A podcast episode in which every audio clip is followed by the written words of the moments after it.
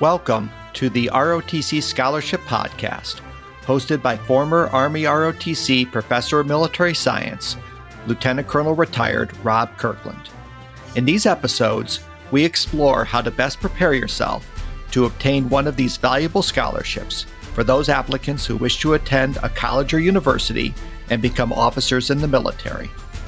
The application process can be complex and confusing. This podcast works to make it more understandable.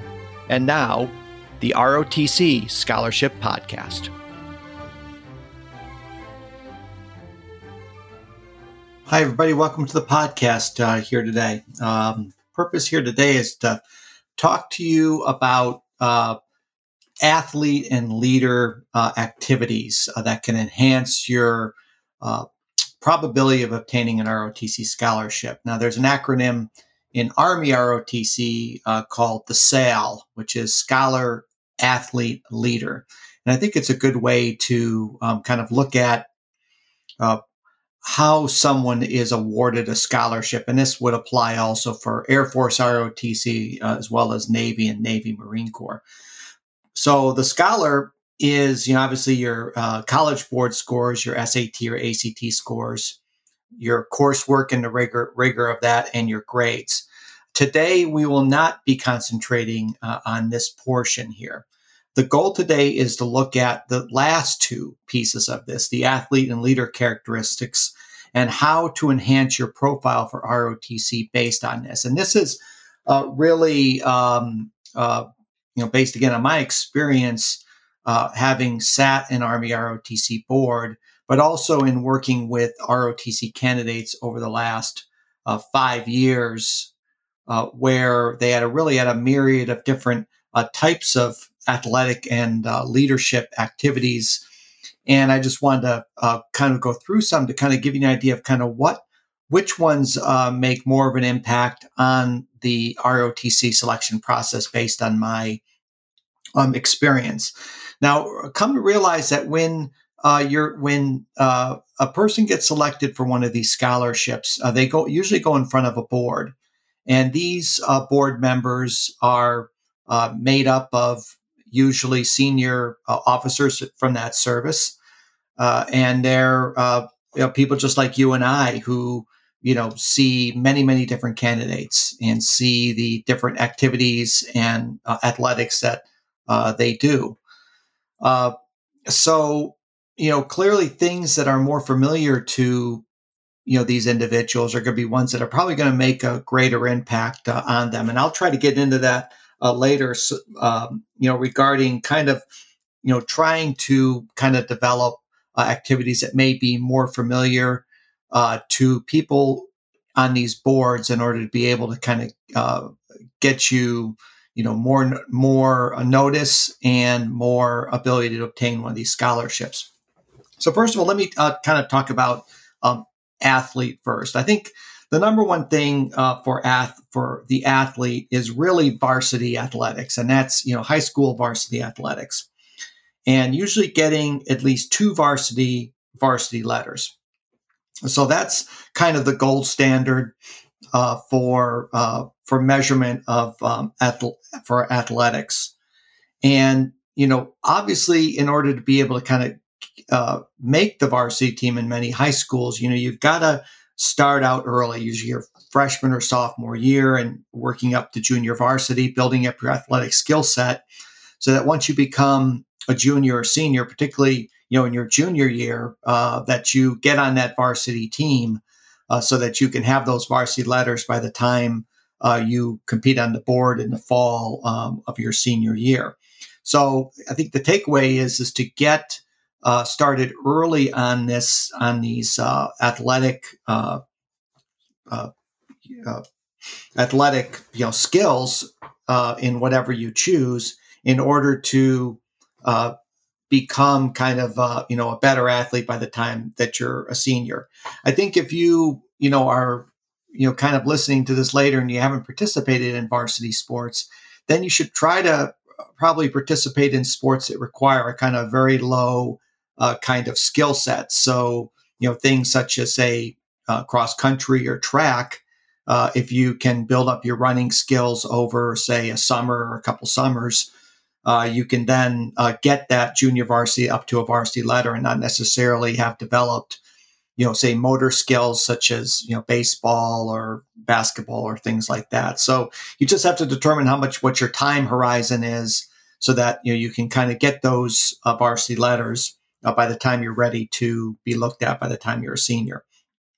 Uh, I would say also that you know as you are uh, looking at uh, this uh, and your sports, I think you know you need to look at supplementing your varsity uh, sports or whatever sports you've chosen for your high school with other fitness in order to do well on the, on the physical fitness test that the that the ROTC is going to give you.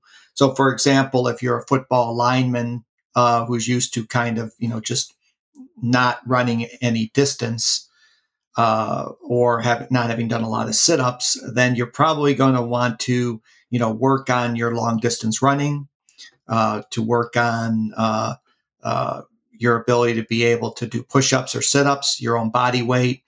Uh, so you're going to want to work on that. If you're a cross-country runner, obviously you're not going to have a problem with running in you know these on these tests that ROTC gives you most of ROTC test consists of usually about a minute or two of push-ups, a minute or two of sit-ups, and a one to one and a half mile run.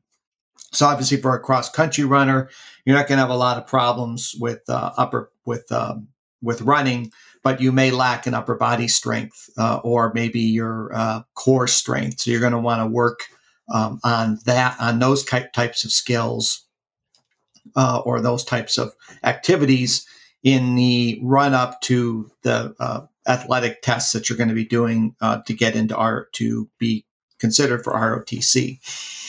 Uh, another um, point about uh, the athlete piece is, you know, is there maybe some advantage to being a varsity athlete and maybe particularly if you're a male in a contact sport such as wrestling, football, uh, things like that, or uh, uh, uh, a sport that ha- that's highly competitive, such as you know, say uh, football or basketball or something like that. It just tends to stand out a little more, and I think it, just my impression. Those uh, candidates who compete who have varsity letters uh, in sports that are clearly more competitive competitive tend to stand out more than those maybe in say less competitive sports uh, in their uh, high school.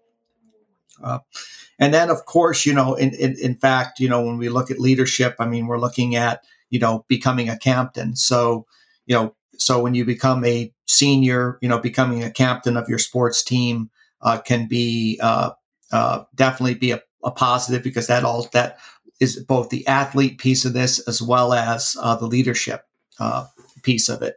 And then I think you know doubly uh, beneficial is actually being a captain of what we would call a a popular comp- or competitive sport uh, in, in a high school, such as football, basketball, softball, things like that. So this is not just for ROTC, but for the service academies also tend to put a premium on those that have built up uh, a, you know, and have got varsity letters in these kind of competitive sports, but also have been considered to be the captain of these competitive sports. So service academies in particular put additional weight on that, but I also believe that ROTCs, who when they see uh, you designated as a captain of a you know a significant sport in a high school, certainly put uh, more weight on that. So I think that uh, is you know kind of a signal to you know look at those kind of sports as you know perhaps giving a leg up to perhaps less competitive uh, sports in in high school. Uh, moving on from uh, athlete, I just want to talk about uh, kind of leadership and leadership uh, activities. Uh, it's important to participate in activities that enhance your leadership profile. And oftentimes you're going to need to start early in order to build this leadership profile. And you want to try to participate in known activities so it is familiar to board members. For example, Boy Scouts or Girl Scouts uh, is an example of, of a well known uh, activity that uh, where you have to spend a significant amount of time in order to get the award, whether it's a gold award or the Eagle Scout. Uh, so those are the kind of things that uh, I think stand out uh, as far as you know, uh, you know, activities where you accomplish where you accomplish something significant. So uh, the other thing uh, that uh, we might talk about is military related activities. In other words, showing military propensity. So there's uh, such organizations such as Civil Air Patrol uh, that uh, I've talked about in the past on this podcast, Young Marines, Junior ROTC, that's in some high schools, Sea Cadets. All of these kind of show a propensity to serve, a propensity for military service. And in particular, uh, working to uh, kind of obtain a higher rank in these organizations can be beneficial, and it shows that uh, that you are progressing in these organizations and have achieved something. So, for example, with Civil Air Patrol, oftentimes getting the uh, Billy Mitchell Award or the Amelia Earhart Award uh, can be can show uh, kind of progression in the organization. Getting the the Spaatz Award for uh, Civil Air Patrol is similar or even higher than, say, obtaining the Eagle Scout Award in uh, in uh, Boy Scouts. So, again, going to known activities are familiar to board members such as uh, scouting, military propensity, Civil Air Patrol, Junior ROTC, Young Marine, Sea Cadets. Another, um, I think, key uh, uh, activity I think that uh, certainly ranks up there with such with things like Boy Scouts and and the uh, military relay activities is kind of school elected offices. So I think what this shows to the board is it shows leadership as demonstrated by direct election by the peers. So you know you can be a person not necessarily that's uh, a respected person in your high school and achieve things with outside of your school, such as being an Eagle Scout or, or advancing within, you know, say a Civil Air Patrol or something like that, but actually being elected, say, as president of your high school class or as uh, some other office in your high school where you're directly elected elected from your peers shows that you have leadership and it's being recognized by other students uh, in your school. So um, you know anything that you can do i think to kind of demonstrate this ability to be able to elect to be elected by others to lead your classmates and show that you you are respected i think can really stand out uh, as far as activities go there's also things like other uh, highly selective accomplishments uh, as far as activities go so ones that not everybody is able to obtain uh, that uh, demonstrate your abilities. For example, boy state or girl state, and being elected as a representative from your school of your region uh, is highly valued both by ROTC and, and service academies. Being selected to, by, to National Honor Society shows your leadership as well as your academic accomplishments. This requires your teachers or administrators to select you over another person or select you over other other students. It shows that you sort of made that cut line in order to be able to be recognized in, in such a way. Uh, also i would say that um, another i think important area that's time, sometimes often overlooked is outside paid work so i think that's uh, in my mind uh, in my mind very important uh, for uh, candidates uh, basically uh, because it shows that you're taking responsibility in the real world.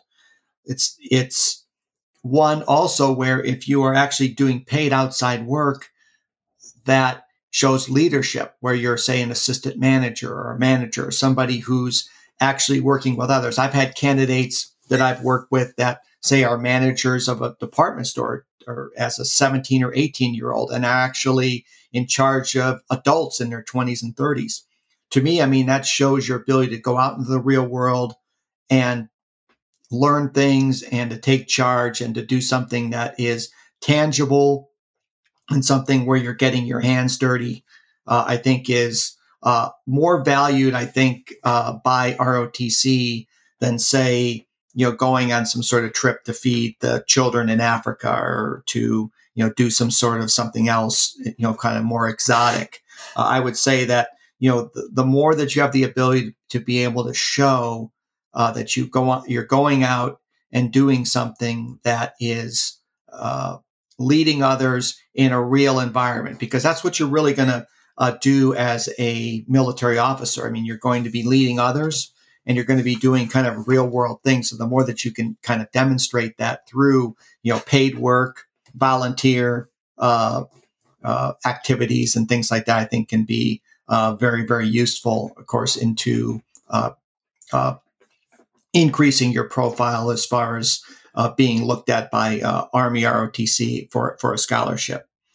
I would say that what you're going to see in many of these applications is a comment section or a resume section of ROTC applications to explain these kind of accomplishments that you've done, whether athletic accomplishments or uh, leadership accomplishments. So if there's something on your application that uh, maybe is noteworthy, but may not be known by people in the board, because I know there's a lot of activities out there that really aren't really that know, known by uh, maybe by the committee, then you need to be able to show uh, the people who are sitting this board what that accomplishment is and why it's important and what you did to accomplish that. And there's oftentimes these kind of comment sections on these applications that can kind of uh, flesh that out better uh, for a candidate. If you say accomplished the Eagle Scout, uh, you should describe your Eagle Scout project and what you did to accomplish that. If you're a Girl State selectee, what did it take to accomplish that, to be selected? How competitive was it uh, to be that Girl state selectee. If you're a National Honor Society, how difficult, how tough is your school? How co- academically competitive is it? Why is it? Why was it? Why is it important to uh, that you were a National Honor Society um, uh, selectee? Uh, and things like that. So what you need to do is you need to be able to kind of show that, and you know, in these kind of comment sections, in many of these applications, you'll be able to bring that out. And certainly also, you'll also be able to talk about that in your interview also, particularly, you know, if you're doing activities that may not be known very well, uh, or uh, ones you know where you know you you you got something significant done, but it just needs to be uh, described perhaps a little bit more than just on a on an activity sheet. Uh, so um, hopefully that was uh, this uh, this episode today was helpful to you in regards to kind of the way that uh, ROTC looks at both the athlete and the leadership uh, activities. So I think you know really the one of the key takeaways I think from this is that you've got to get really get started early with a lot of these things in order to you know build up your skill set to get that varsity letter by the time you're a junior or senior. You need to build up your skill set early and keep uh, active. Uh, you know, looking at the uh, at leadership, oftentimes with things like Eagle with uh, scouting, some military organizations and other types of organizations, you have to spend multiple years kind of preparing for kind of the greater accomplishments in the organization. So the earlier that you can get started on the athletic and leadership activities, the better. But there are ways, though, to make up for that if you decide to uh, uh, you know, kind of get more involved as maybe a sophomore or junior in order to build that profile by the time you're a senior in uh, and being considered for these scholarships. So, um, so that's really it for today. I, you know, I'm uh, hopefully it was again, like I said, it was hopefully it was helpful to you, and uh, and uh, you know, let me know uh, what you think of the podcast by uh, by giving a uh, rating on um, whatever uh, podcast platform you're um, you're you're listening on. So uh, with that, I uh, wish you the best, and uh, we'll see you again soon. Thanks for listening to the ROTC Scholarship Podcast. If you like what we're doing, please leave a quick review. If you have any questions or want more information about ROTC or our consulting services, please visit our website at rotcconsulting.com. Take care, and we'll see you next time.